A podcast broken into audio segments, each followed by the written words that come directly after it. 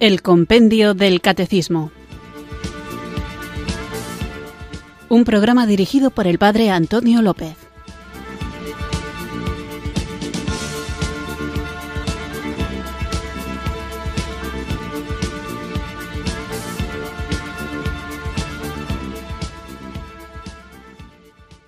Buenas tardes, queridos oyentes de Radio María. Recibido un cariñoso saludo desde Irurzun, en Navarra, quienes sintonizáis una tarde más esta radio que cambia vidas, esta emisora de la Virgen, Radio María, para escuchar el programa El Compendio del Catecismo, nuestro espacio diario de formación católica en el que tratamos de conocer la fe que queremos vivir, compartir y defender.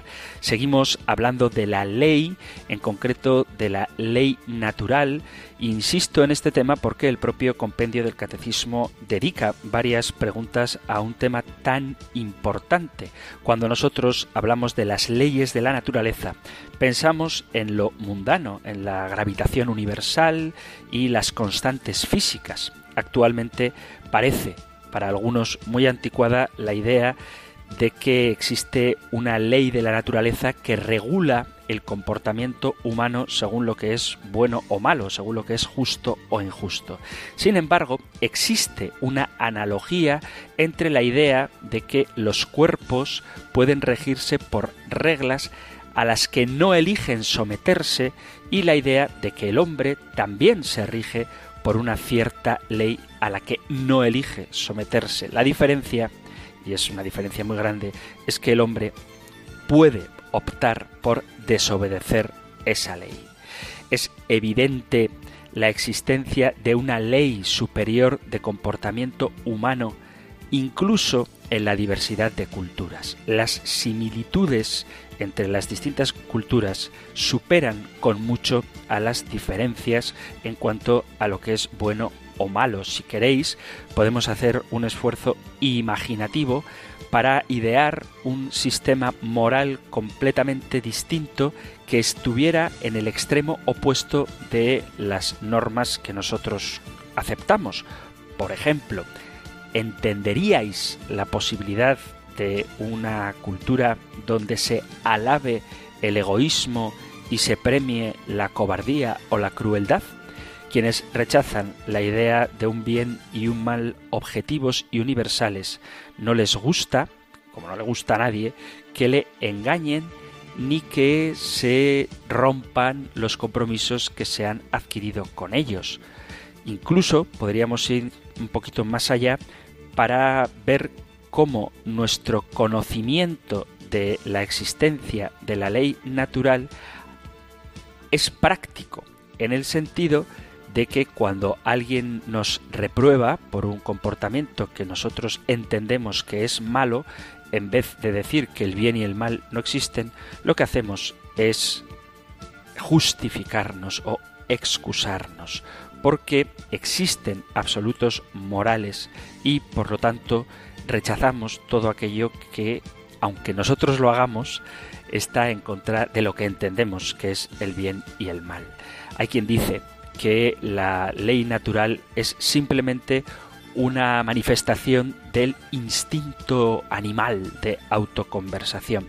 Pero los instintos son variados y muchas veces contradictorios. Por ejemplo, alguien puede tener la inclinación, el instinto de tirarse al agua para salvar a un bebé que se está ahogando, cuando propiamente lo instintivo en el sentido más práctico y menos humano de la palabra sería quedarse a salvo en la orilla. Sin embargo, hay un impulso superior que nos domina decidiendo cuál debe ser el acto que hemos de realizar en caso de ver a un bebé en peligro. Por eso, siempre es más correcto moralmente arriesgar la propia vida para salvarla de un indefenso inocente que la de mantener nuestro propio instinto de supervivencia manteniéndonos a salvo en la orilla. Y eso es movido por una ley natural que está inscrita en nuestros corazones. Y si alguien no lo hiciera, si alguien permitiera que un bebé se ahogara y este se justificara diciendo que no va a poner en peligro su vida arriesgándola por salvar a un niño al que a lo mejor ni siquiera conoce, entenderíamos que está obrando de forma injusta, moralmente mala. Así que existen universales en moral. Otros argumentan que la ley natural es simplemente una convención social propiciada por la educación. Sin embargo, aunque es verdad que hay elementos que son convencionales, no todo lo que se adquiere o se aprende es invención humana. A pesar de las diferencias culturales, el derecho natural es notablemente estable de un país a otro y de una época a otro. A menudo son simplemente las circunstancias las que cambian más que los principios aplicados. Si hoy no quemamos mujeres, decía C.S. Lewis, es porque ya no creemos en las brujas. El argumento que plantea casos límites para negar la existencia de una norma universal no satisface al intelecto, porque el hecho es que ciertas acciones son unánimemente rechazadas. Por eso podemos evaluar la moralidad de un acto tanto de un pueblo como de un individuo como de una cultura, y lo hacemos con el rasero de una norma superior y distinta, de un bien verdadero que es independiente de lo que piense la gente.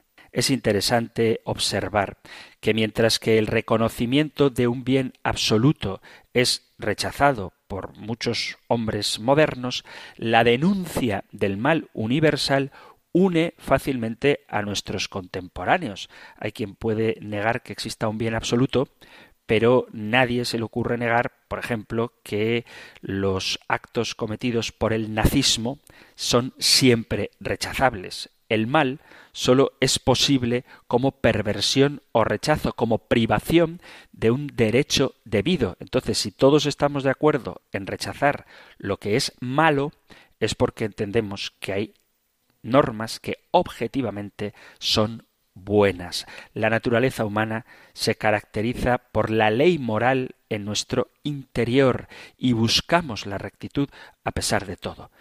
Hay algo real y superior, algo que está más allá de los hechos y que nos permite valorar moralmente las cosas como buenas malas.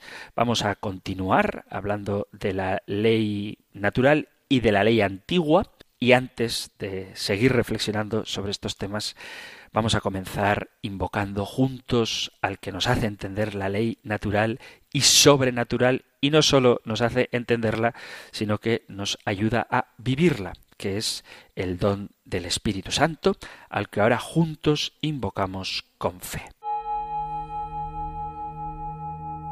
Ven Espíritu, ven Espíritu, ven Espíritu.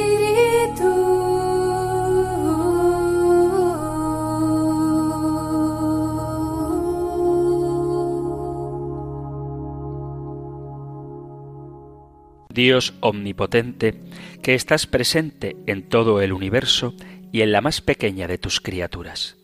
Tú que rodeas con tu ternura todo lo que existe, derrama en nosotros la fuerza de tu amor para que cuidemos la vida y la belleza.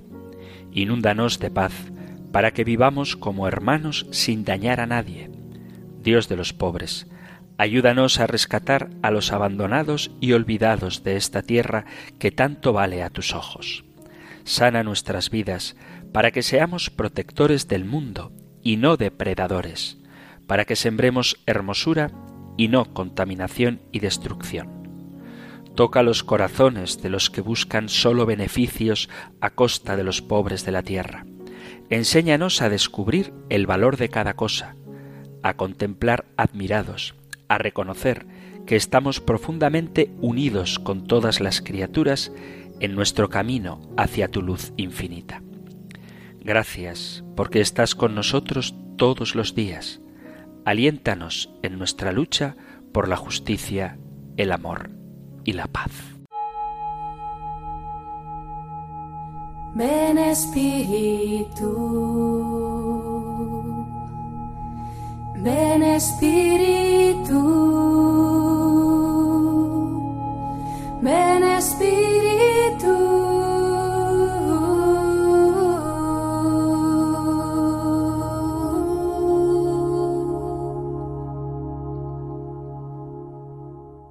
Después de invocar juntos el don del Espíritu Santo, vamos allá con nuestro nuevo programa en el que, después de haber hablado de la ley moral natural y de si todos los hombres son capaces de percibirla, tras haber visto también la relación que existe entre la ley natural y la ley antigua, continuamos con un tema muy relacionado, muy vinculado con este y que podéis encontrar en el Catecismo Mayor en los puntos 1963 y 1964 y resumido en el 1982. Nosotros escuchamos ahora la pregunta 419 del compendio del Catecismo. Número 419. ¿Cómo se sitúa la ley antigua en el plano de la salvación? La ley antigua permite conocer muchas verdades accesibles a la razón. Señala lo que se debe o no se debe hacer y sobre todo, como un sabio pedagogo, prepara y dispone a la conversión y a la acogida del Evangelio. Sin embargo, aun siendo santa, espiritual y buena, la ley antigua es todavía imperfecta porque no da por sí misma la fuerza y la gracia del Espíritu para observarla.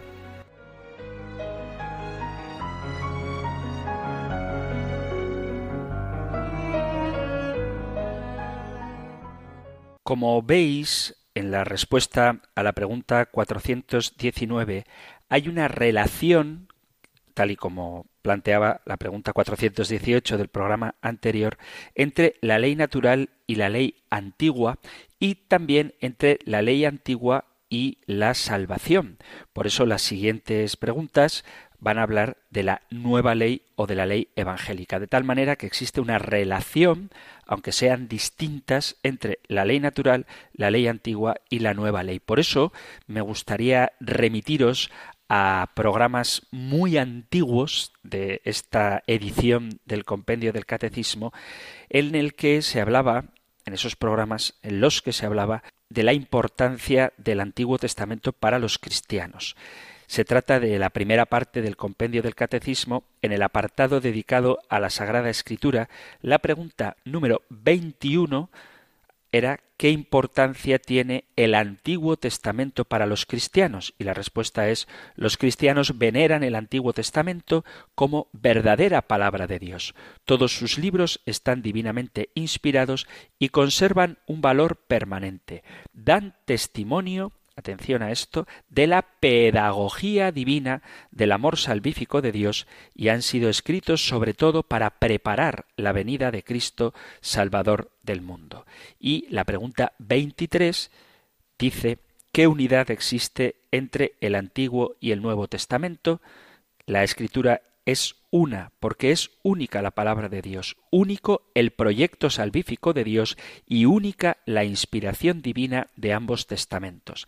El Antiguo Testamento prepara el Nuevo, mientras que éste da cumplimiento al Antiguo. Ambos se iluminan recíprocamente. Bueno, pues yo me atrevo a añadir vinculando estas preguntas, la 21 y la 23, con la 419, que es la que estamos tratando hoy, y con la 418, que tratábamos el programa anterior, que la naturaleza humana está preparada para recibir la antigua ley y la antigua ley nos prepara para recibir la nueva. De tal manera que en esa pedagogía de la que habla el compendio del Catecismo, en su pregunta 23, entra la ley natural y la ley antigua, porque, como dice el compendio, la ley permite conocer muchas verdades accesibles a la razón y sobre todo como sabio pedagogo prepara y dispone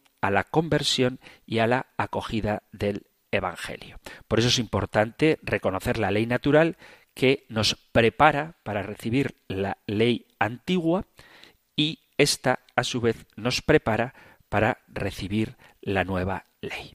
El hombre, por tanto, puede por sus propias fuerzas conocer los principios fundamentales de la ley natural, pero en el estado actual de naturaleza caída, el conocimiento de la ley natural está tan debilitado que es moralmente necesario el auxilio de la revelación divina para ser adquiridos por todos con facilidad, firmemente y sin error. Así lo afirma el Concilio Vaticano I, que hablamos mucho del segundo, pero si hay un segundo es porque hubo uno primero. Y este dice, la misma Santa Madre Iglesia sostiene y enseña que Dios puede ser conocido con certeza como principio y fin de todas las cosas por la luz natural de la razón humana a partir de las cosas creadas, porque lo invisible de Él se ve partiendo de la creación del mundo, entendido por medio de lo que ha sido hecho. Esto dice la carta a los romanos en el capítulo 1, versículo 20. Y añade el Concilio Vaticano I. A esta divina revelación hay ciertamente que atribuir que aquello que en las cosas divinas no es de suyo inaccesible a la razón humana puede ser conocido por todos, aun en la condición presente del género humano, de modo fácil, con firme certeza y sin mezcla de error alguno. Más tarde, el Papa Pío XI y Pío XII han ofrecido un comentario oficial del texto del Concilio Vaticano I y han aplicado al conocimiento de la ley moral natural lo que ya había dicho el concilio a propósito del conocimiento de Dios. La razón humana puede realmente, con solas sus fuerzas y luz natural, alcanzar conocimiento verdadero y cierto de un solo Dios personal, que con su providencia conserva y gobierna el mundo, así como la ley natural impresa por el Creador en nuestras almas. En cambio, en el estado actual, la posibilidad de conocimiento de la ley natural se encuentra con dificultades por múltiples flaquezas. Debido a las circunstancias actuales, sociales y culturales, y por otras dificultades personales, el entendimiento humano haya dificultad en la adquisición de tales verdades, ora por el impulso de los sentidos y de la imaginación, ora por las desordenadas concupiscencias nacidas del pecado original. De lo que resulta que los hombres se persuaden con gusto ser falso o por lo menos dudoso lo que no quisieran fuera verdadero. Por todo esto, la Iglesia, encargada de guardar el depósito de la revelación, no sólo tiene plena autoridad para precisar los preceptos de la ley natural contenidos en esta revelación, sino que tiene también la misma autoridad para precisar el conjunto de esa ley moral. De ahí que el conocimiento de la ley natural sea generalmente tributario de la enseñanza de la Iglesia. Cabría preguntarse cómo se puede establecer la repartición entre lo que puede ser conocido sin el auxilio de la revelación y lo que exige este auxilio para ser conocido. Los principios de la ley moral pueden ser conocidos sin ayuda de la revelación. Aquella voz que enseña aún a los indoctos y a las mismas tribus salvajes qué es bueno y qué es malo, qué es lícito y qué es ilícito. Esta definición del Concilio Vaticano I se refiere directamente a la posibilidad física del hombre para conocer por su razón natural a Dios como principio y fin de todas las cosas. En este pasaje del Vaticano I no se hace referencia directamente al conocimiento de la ley natural, pero después los papas atribuyen ese mismo conocimiento de Dios a los principios fundamentales de la ley natural. La debilidad de la razón humana está corroborada por la psicología, que explica las deficiencias y desviaciones comprobadas en la estimación moral de muchos actos humanos. Es decir, al lujurioso le va a costar mucho entender la naturaleza, o sea, que está propio, es propio de la naturaleza humana, la unidad del matrimonio y la fidelidad. Además del pecado original, la estructura de la razón práctica revela su fragilidad en esta materia. Hay deficiencias en el conocimiento de la ley natural y son consecuencia, por una parte, de la propia inclinación al mal como fruto del pecado original y, más en concreto, de la tendencia depravada cegada por la pasión, la mala costumbre o la mala disposición de la propia naturaleza. Nuestro modo de conocer se basa en que la inteligencia humana está inclinada a la verdad. Los modos de captar la ley moral natural no son el raciocinio y la argumentación, sino el conocimiento por evidencia y no por un proceso deductivo, al modo de cómo la razón especulativa descubre las verdades. Así se alcanza el ser de las cosas, pero no el deber ser, o sea, la norma. El deber ser, la norma, es alcanzado por la razón práctica con un específico modo de conocer y argumentar que alcanza de modo inmediato y evidente las normas morales naturales fundamentales argumentando las demás normas sobre ellas. La persona humana, siempre que quiere y busca la verdad, capta como evidentes unas primeras verdades sobre el bien y el ser que llamamos primeros principios y que son evidentes por sí mismos. Todo razonamiento se apoya en esta primera captación intuitiva de la verdad en sus principios, sin la cual sería imposible razonar. Así, en el orden especulativo, en nuestras ideas, se capta, por ejemplo, el principio de no contradicción o el de que todo es mayor que una parte. En el orden práctico hay un primer principio que dice que hay que hacer el bien y evitar el mal. Bajo la luz de este conocimiento que es evidente y aplicándola a los diversos bienes que integran la perfección humana, la razón descubre los varios y diversísimos preceptos particulares de la ley moral. La determinación de los bienes que integran la perfección del hombre y de sus exigencias concretas se obtienen a partir de la experiencia y de la reflexión, no sólo personales, sino acumuladas en la historia y que recibimos por la educación. Este conocimiento no es una labor meramente intelectual, sino de toda la persona en su integridad, porque la experiencia en que se funda es la experiencia ética inseparable del ejercicio de las virtudes. La ley natural es accesible a la razón y aunque se pueda hablar de normas generales, la razón humana las descubre como exigencias concretas de la naturaleza humana. Los primeros principios morales no son unas vagas ideas genéricas, sino una luz por la que reconocemos en cada acto si nos acerca o nos aleja de Dios, si es bueno o malo. Esta captación es común a todos los hombres porque se basa en el hecho de que todos tenemos una naturaleza común con unas exigencias fundamentales que son también comunes. Siempre que se niegue a la razón humana la capacidad de conocer una verdad que no se pueda captar, descubrir y demostrar por la experiencia, lógicamente se ha de concluir que también la ley natural es incognoscible. Pertenece a la dignidad propia de la vida racional y libre, que los bienes se conozcan no sólo en cuanto apetecibles, sino en su verdad y en su moralidad. El conocimiento de la moralidad no es una extraña actividad sobreañadida al ejercicio de la libertad, sino algo que integra el modo de conocer propio de una criatura inteligente y libre. Mientras el conocimiento meramente sensible de los animales sigue un movimiento instintivo, automático, como mecánico, el conocimiento intelectual propio del hombre se sigue de un movimiento libre de la voluntad. El hombre conoce los bienes en lo que valen y en su relación con el último fin. No se mueve necesariamente por los bienes, sino que libremente se dirige hacia ellos. En esto se muestra la perfección y la dignidad de la vida intelectual o racional, porque mientras los demás vivientes se mueven a sí mismos imperfectamente, llevados por el instinto, el hombre, en cambio, es dueño de sus actos y se mueve libremente a lo que quiere.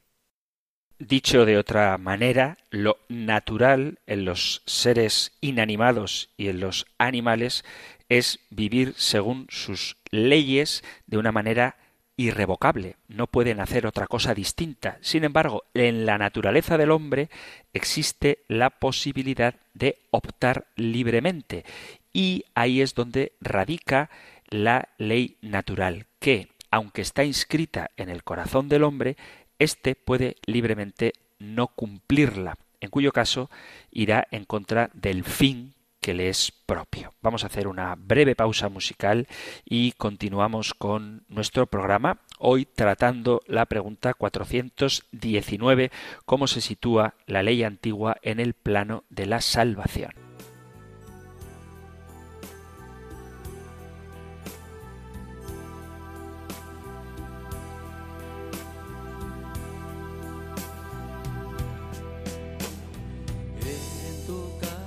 Estamos hoy, Señor, con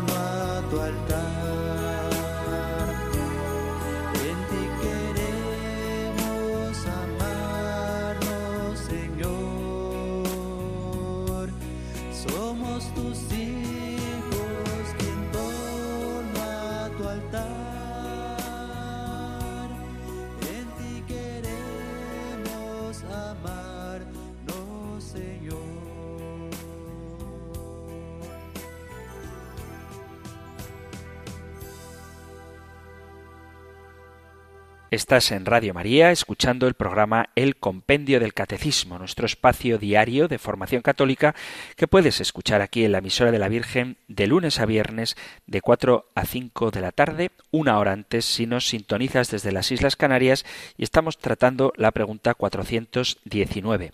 Estamos vinculando cómo la ley natural es propedéutica, pedagógica y nos prepara para recibir la antigua ley que a su vez, lo veremos más adelante, nos prepara para recibir la nueva ley.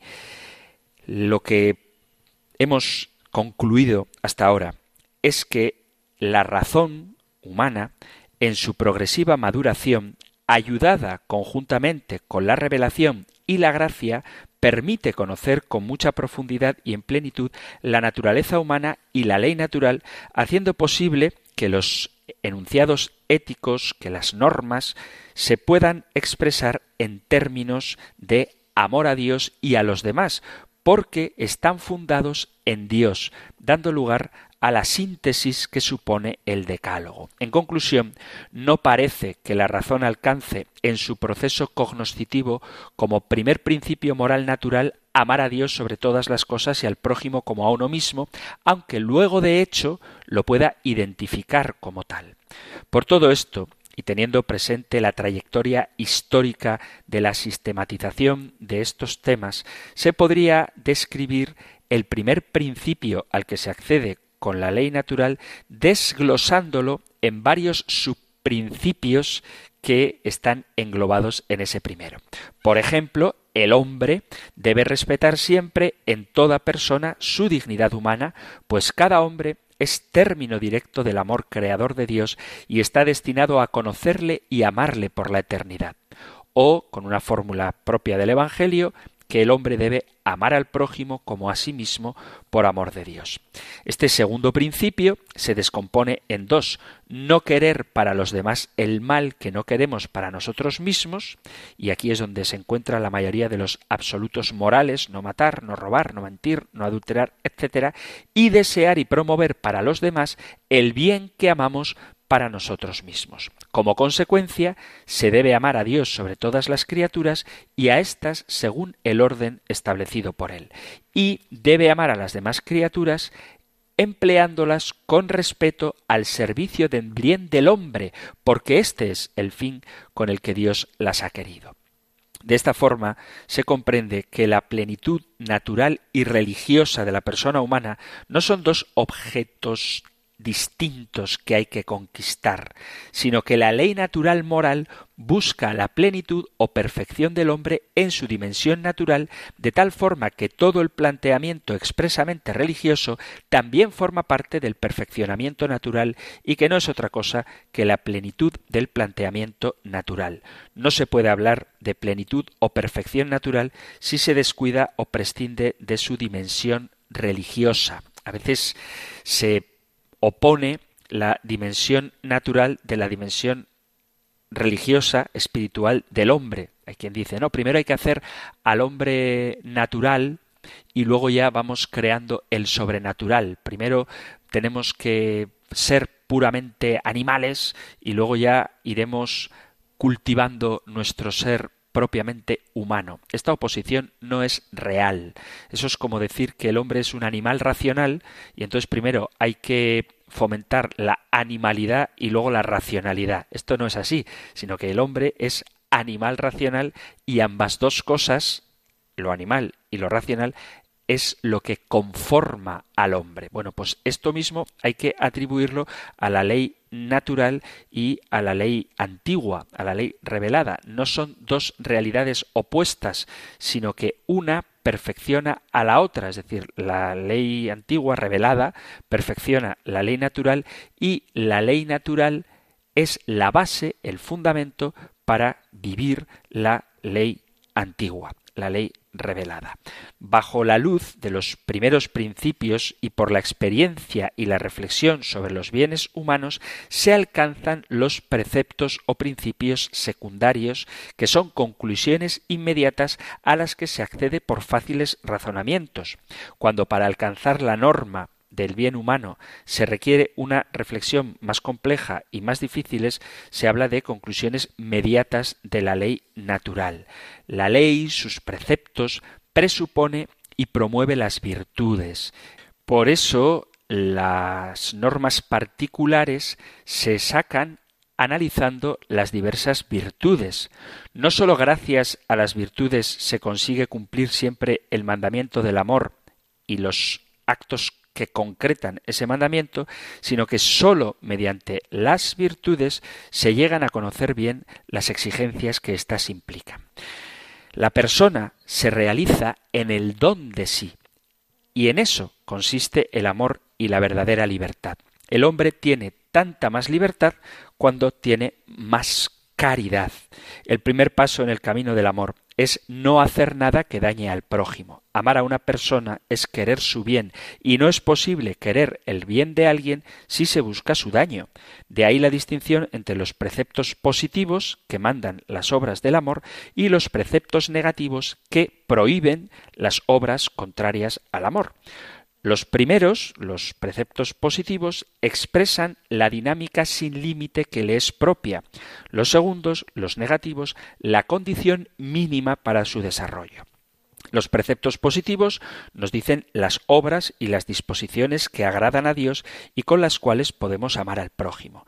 Son las obras y virtudes que debemos cultivar como expresión del verdadero amor, es decir, el culto a Dios, la veracidad, la limosna, la mortificación, la solidaridad, la amistad, la generosidad, la magnanimidad, la alegría, el servicio, la humildad, la oración, la laboriosidad, la esperanza, la justicia, la compasión, la misericordia, honrar a los padres, la fidelidad, etc. Los preceptos positivos son universales y permanentes. Sin embargo, obligan siempre, pero no para siempre según las condiciones y circunstancias de cada persona. No se pueden, por tanto, encerrar exhaustivamente en ninguna fórmula. En cambio, los preceptos negativos, como la mayoría de los contenidos de la segunda tabla de la ley, no matar, no cometer adulterio, no robar, no dar falso testimonio, aclaran lo que nunca cabe realizar para amar a Dios y al prójimo. Son la condición básica del amor y al mismo tiempo su verificación. Expresan con singular fuerza la exigencia indeclinable de proteger los bienes de la persona, la vida humana, la comunión de las personas en el matrimonio, la propiedad privada, la veracidad y la buena fama. A diferencia de los positivos, pueden ser formulados en términos concretos que obligan a todos y cada uno siempre y en toda circunstancia. En efecto, se trata de prohibiciones que prohíben una determinada acción siempre y para siempre, sin excepciones, porque la elección de determinados comportamientos en ningún caso es compatible con la bondad de la voluntad de la persona que actúa. Ojo que una cosa es que el hecho de que solamente los mandamientos negativos obliguen siempre y en toda circunstancia, no significa que en la vida moral las prohibiciones sean más importantes que el compromiso en obrar el bien, tal y como indican los mandatos positivos. El motivo principal es este. El mandamiento del amor de Dios y del prójimo no tiene en su dinámica positiva ningún límite superior, sino más bien uno inferior por debajo del cual se viola tal mandamiento, delimitado a ese efecto por los preceptos negativos. Es decir, en los preceptos positivos de amar a Dios y al prójimo no hay límite para arriba. Puedes llegar, como dice la Escritura, habiendo amado a los suyos, los amó hasta el extremo. Capítulo 13 del Evangelio de San Juan. Pero por debajo sí que hay un límite que si los sobrepasas ya estás incumpliendo el mandamiento. Los preceptos positivos no pueden establecer algo que se debe hacer necesariamente en toda circunstancia, pues aquello que se puede y se debe hacer no es lo mismo en cada situación. Sin embargo, sí que podemos saber lo que nunca en ninguna circunstancia podemos ni debemos hacer en el hombre hay una inclinación natural no sólo a conocer a Dios, sino a amarle sobre todas las cosas.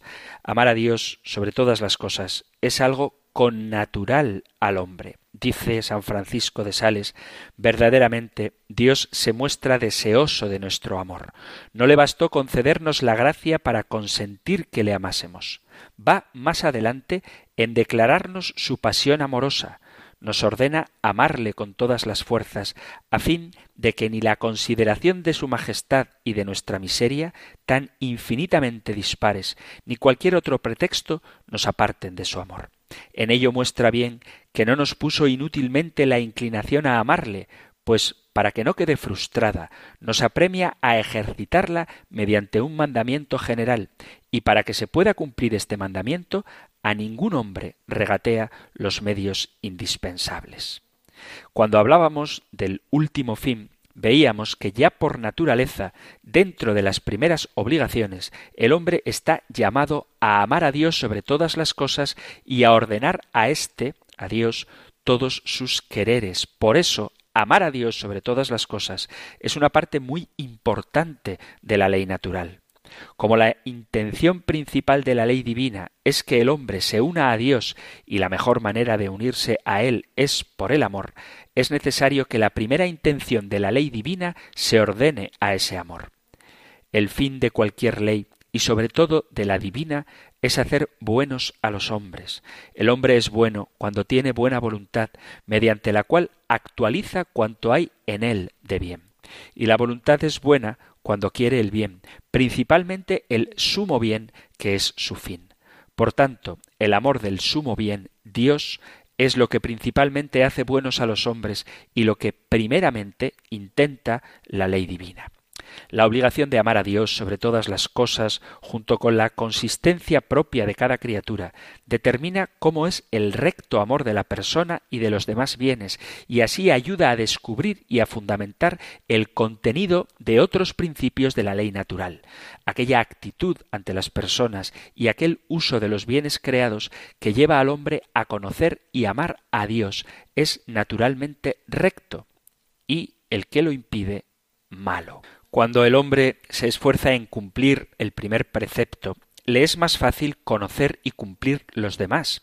Quien vive los primeros principios, los más elementales de la ley natural, está mejor dispuesto y capacitado para amar a Dios y estará naturalmente más inclinado a amar con orden a las demás criaturas y a poner empeño en utilizar sus capacidades orientándolas al conocimiento y al amor de Dios aun cuando el cumplimiento de las normas morales suponga esfuerzo, aquel que ama a Dios las cumple con gusto.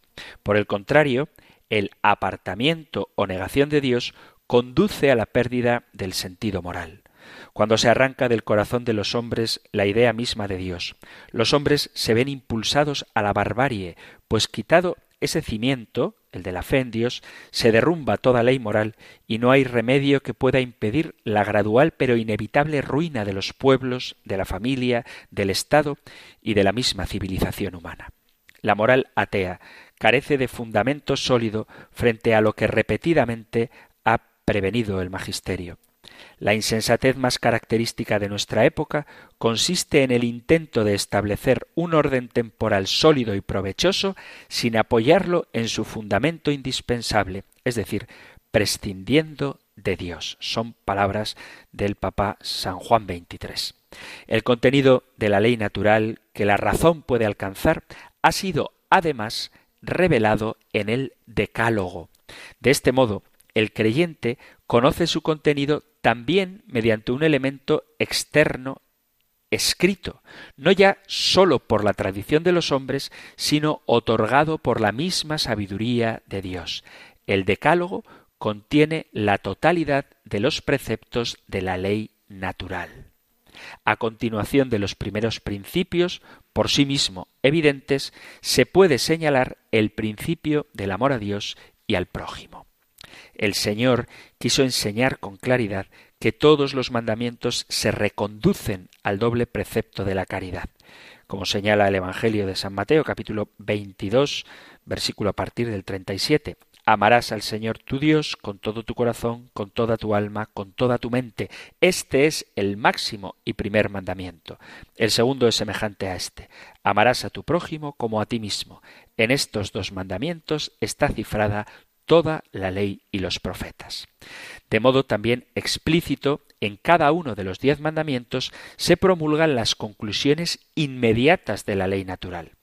Nuestras obligaciones para con Dios, que son la adoración, la prohibición de la idolatría, el deber de darle culto, también culto público a Dios, a nuestro Creador, y las obligaciones para con el prójimo, honrar a los padres, respetar la vida ajena y propia, no mentir, no hacer un uso del sexo fuera del matrimonio, no causar daño a las personas, ni en el sentido físico, ni tampoco a su honra o a sus bienes materiales, todo ello tanto de obra como de palabra o pensamiento y de modo implícito en el Decálogo se contienen las conclusiones mediatas que la Iglesia ha ido sancionando expresamente con su autoridad, la obligación de buscar la verdadera fe y el derecho a la libertad religiosa, la indisolubilidad del matrimonio, la obligación de no cegar las fuentes de la vida, deberes y derechos de los padres en la educación de los hijos, el derecho de todos a la propiedad privada, etc. Los cristianos gozamos de la certeza de la fe sobre el contenido de la ley moral natural y debemos procurar que ésta, la fe y la ley moral natural, informen a toda la sociedad. Solo Cristo, ha revelado al hombre plenamente su propia dignidad, el valor trascendente de la humanidad y el sentido último de su existencia. La Iglesia tiene, por tanto, la entera verdad sobre el hombre. Por eso, recordando las prescripciones de la ley natural, el magisterio ejerce una parte esencial de su función profética de anunciar a los hombres lo que son en verdad y recordarles lo que deben ser ante Dios. De ahí que el magisterio de la Iglesia es el intérprete auténtico de la ley natural. Ningún fiel querrá negar que corresponda al magisterio de la Iglesia el interpretar también la ley moral natural. Es, en efecto, incontrovertible que Jesucristo, al comunicar a Pedro y a los apóstoles su autoridad divina y al enviarles a enseñar a todas las gentes sus mandamientos, los constituía en custodios e intérpretes auténticos de toda ley moral, es decir, no sólo de la ley evangélica, sino también de la ley natural, que es expresión de la voluntad de Dios cuyo cumplimiento fiel es igualmente necesario para salvarse. Los cristianos contamos con esta grandísima ayuda que refuerza con garantía divina su contenido del orden moral natural. Y esto comporta una seria responsabilidad, la de esforzarnos para que la ley divina quede grabada en la ciudad terrenal. A este propósito, el Concilio Vaticano II ha querido resaltar especialmente la responsabilidad de los laicos. El Señor, dice, desea dilatar también su reino por la mediación de los fieles laicos. Deben, pues, los fieles conocer la naturaleza íntima de todas las criaturas, su valor y su ordenación a la gloria de Dios. Al enseñar y defender la ley natural, los cristianos no imponen a los demás sus propias opiniones o creencias religiosas, sino que cumplen un sagrado deber de mostrar a todos los hombres el camino de su propia dignidad y felicidad. Es necesario que los cristianos estén prevenidos contra los sofismas que pretenden inhibirles en la defensa del orden moral de la creación, por ejemplo, argumentando que de otro modo no respetan la pluralidad de opiniones de la sociedad. Ante cuestiones como el divorcio, el aborto, la justicia social, la moralidad pública, no cabe abstenerse por un falso respeto a las opiniones de los demás. Sería un fraude hacia esas mismas personas. Ciertamente, hay que defender la verdad de modo positivo, respetando a los demás y viviendo la caridad, pero hay que proclamar esta verdad sin miedo porque lo que está en juego no son opiniones sobre lo que es bueno o malo, sino la auténtica dignidad del hombre. Y precisamente porque está fundada en la ley natural, los mandamientos del Decálogo son válidos para todos, incluso para los no creyentes. La ley natural está expuesta en sus principales preceptos en el Decálogo. Tiene por raíz la aspiración y la sumisión a Dios, fuente y juez de todo bien, así como el sentido del prójimo como igual a sí mismo.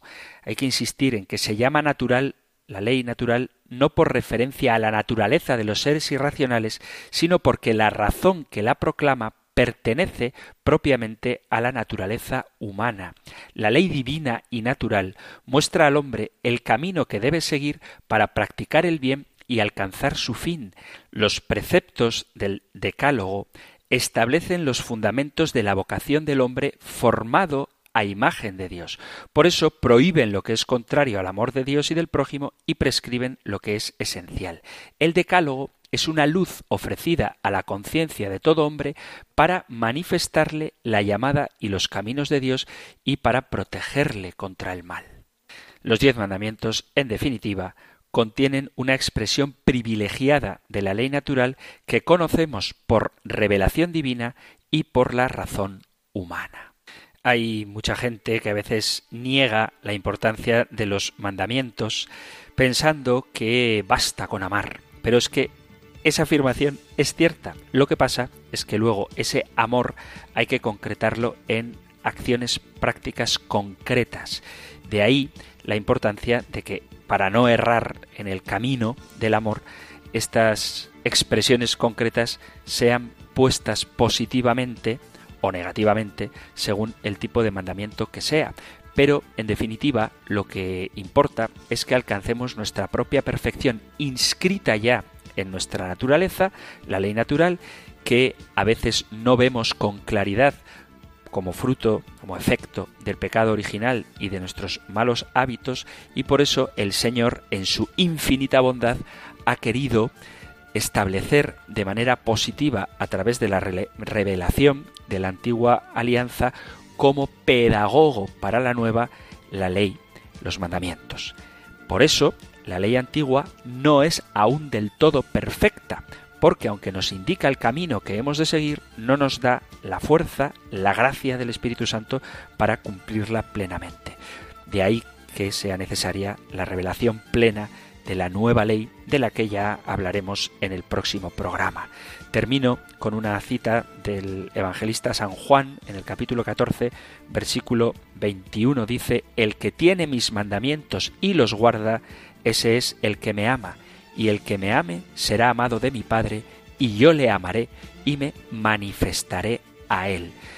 Esto significa que en la medida en que somos fieles a la ley natural, nos disponemos de una manera más fácil a comprender los mandatos del Decálogo, que a su vez nos disponen de una manera más fácil para abrazar la nueva ley que Cristo vendrá a traernos. Una ley que se funda en el amor, ya no en el amor meramente entendido como esa tendencia natural del hombre a buscar el bien y evitar el mal, sino al amor de Dios, que es la plenitud de lo que estamos llamados a ser y que además nos da la absoluta libertad. De todo esto seguiremos hablando en los siguientes programas.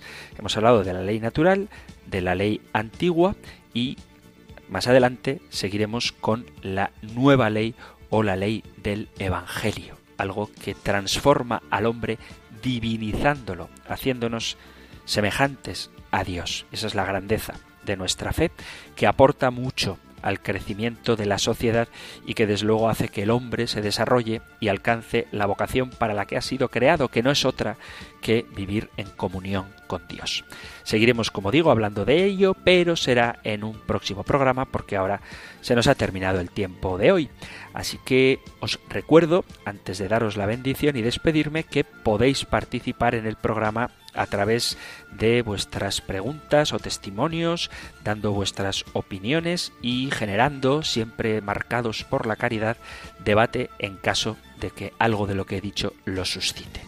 Los medios por los que podéis poneros en contacto con el programa son el correo electrónico compendio arroba radiomaria.es, compendio arroba radiomaria.es o el número de teléfono para WhatsApp 668 594 383 668 594 383.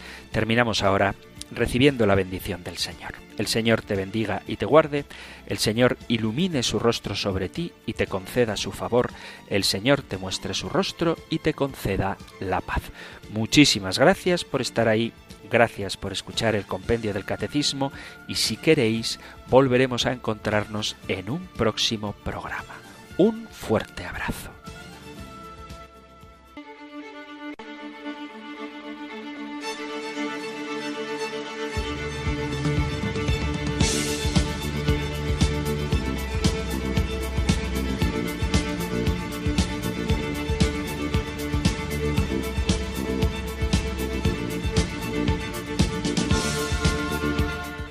El Compendio del Catecismo. Un programa dirigido por el Padre Antonio López.